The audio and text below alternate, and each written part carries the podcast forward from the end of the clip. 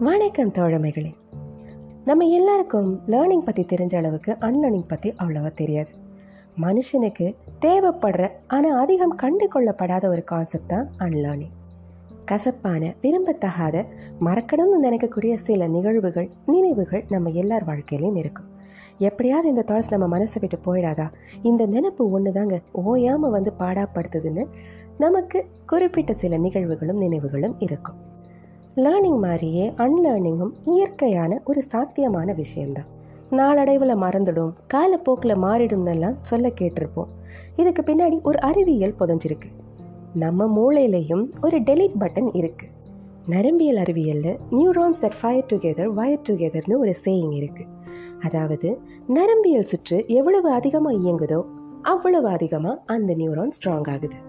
இதனால தான் எந்த மாதிரி விஷயங்கள் எல்லாம் நம்ம அதிகமாக நினைக்கிறோம் ப்ராக்டிஸ் பண்ணுறோமோ அதில் நாளடைவில் பர்ஃபெக்ஷன் கிடைக்குது.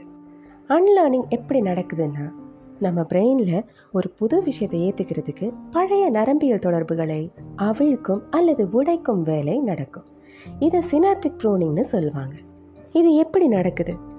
நம்ம மூளையை ஒரு தோட்டமாக நினச்சிப்போம்.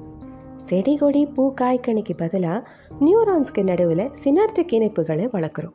இந்த கனெக்ஷன்ஸ் வழியாக தான் டோப்போமைன் செரோட்டோனின் போன்ற நரம்பிய கடத்திகள் பயணிக்கும். தோட்டத்தை களை எடுத்து சருகு குப்பையெல்லாம் அப்புறப்படுத்தி சுத்தமாக வச்சுக்க தோட்டக்காரர்கள் தேவை. அப்படிப்பட்ட தோட்டக்காரர்கள்லாம் கிளியல் செல்ஸ் இவங்க தான் ப்ரூனிங் வேலையை பார்க்குறாங்க.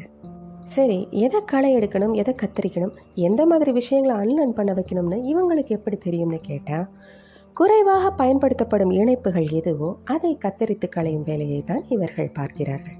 இதனால தான் என்றைக்கோ ஒரு நாள் பண்ண வேலையோ விஷயமோ நமக்கு டச்சு விட்டு போயிடுச்சு மறந்துடுச்சு ரொம்ப நாள் ஆகிடுச்சுன்னெல்லாம் சொல்கிறோம் இப்படி புது விஷயங்களை நம்ம கற்றுக்கவோ மனசில் புகுத்திக்கவோ இந்த மாதிரி தான் நம்ம பிரெயின் ஸ்பேஸை உருவாக்குது. அண்ட் இந்த செயல்பாடு நம்ம தூங்குற போது தான் நடக்கும். நம்ம தூங்கும்போது மூளை சிக்ஸ்டி பர்சன்ட் வரை சுருங்கி கிளியல் செல்ஸ் வந்து களை எடுத்துட்டு ப்ரூனிங் வேலையெல்லாம் பண்ணிட்டு போக ஸ்பேஸ் கொடுக்கும். பிரெயின் தானாகவே கிளென்ஸ் ஆகிடும். இதனால தான் தூக்கம் ரொம்ப முக்கியம்.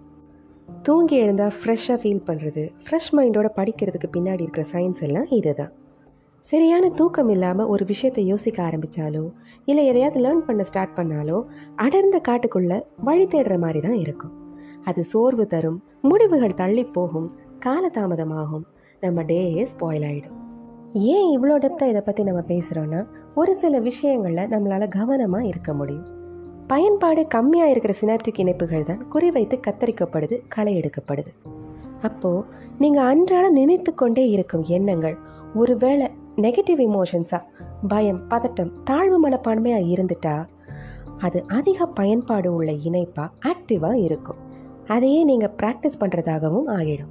ஸோ இந்த நெகட்டிவ் ஃபீலிங்ஸ் எல்லாம் உங்கள் தோட்டக்காரர்களை பொறுத்த வரைக்கும் ஆக்டிவாக ப்ராக்டிஸில் இருக்கக்கூடிய போஷாக்கான விஷயங்கள்.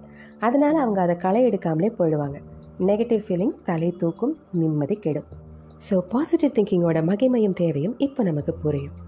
மூளை அசை போடுறதுக்கும் விவசாயம் பண்ணுறதுக்கும் என்ன மாதிரியான எண்ணங்கள் விதைக்கிறோம் என்ன நினைக்கிறோங்கிறத கவனத்தில் வைக்கணும். எண்ணம் போல் வாழ்க்கை. இணைந்திருங்கள் மின்மினி பூச்சிகளுடன் அடுத்த பதிவிற்காக. நன்றி.